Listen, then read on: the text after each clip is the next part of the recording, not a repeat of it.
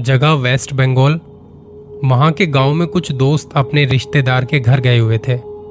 रात का खाना वाना खा के वो सारे वॉक पे निकले। कच्चे पक्के रास्तों से होते हुए ये लोग हाईवे पर पहुँचे, जहाँ प्रॉपर लाइट भी नहीं थी। ये लोग नोटिस करते हैं कि आगे कुछ कुत्तों के भौंकने की आवाज़ आ रही है।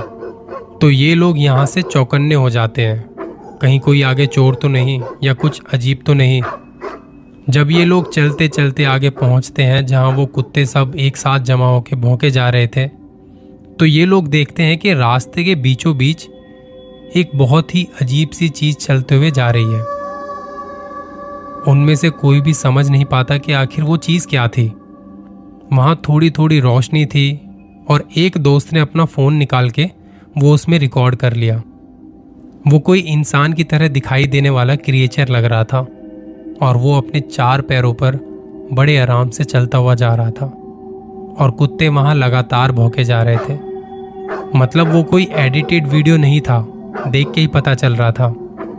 मैंने जब इंटरनेट पर इसके बारे में थोड़ी और रिसर्च की तो पता चला कि इस वीडियो में जो क्रिएचर था, वो थी बंगाल डायन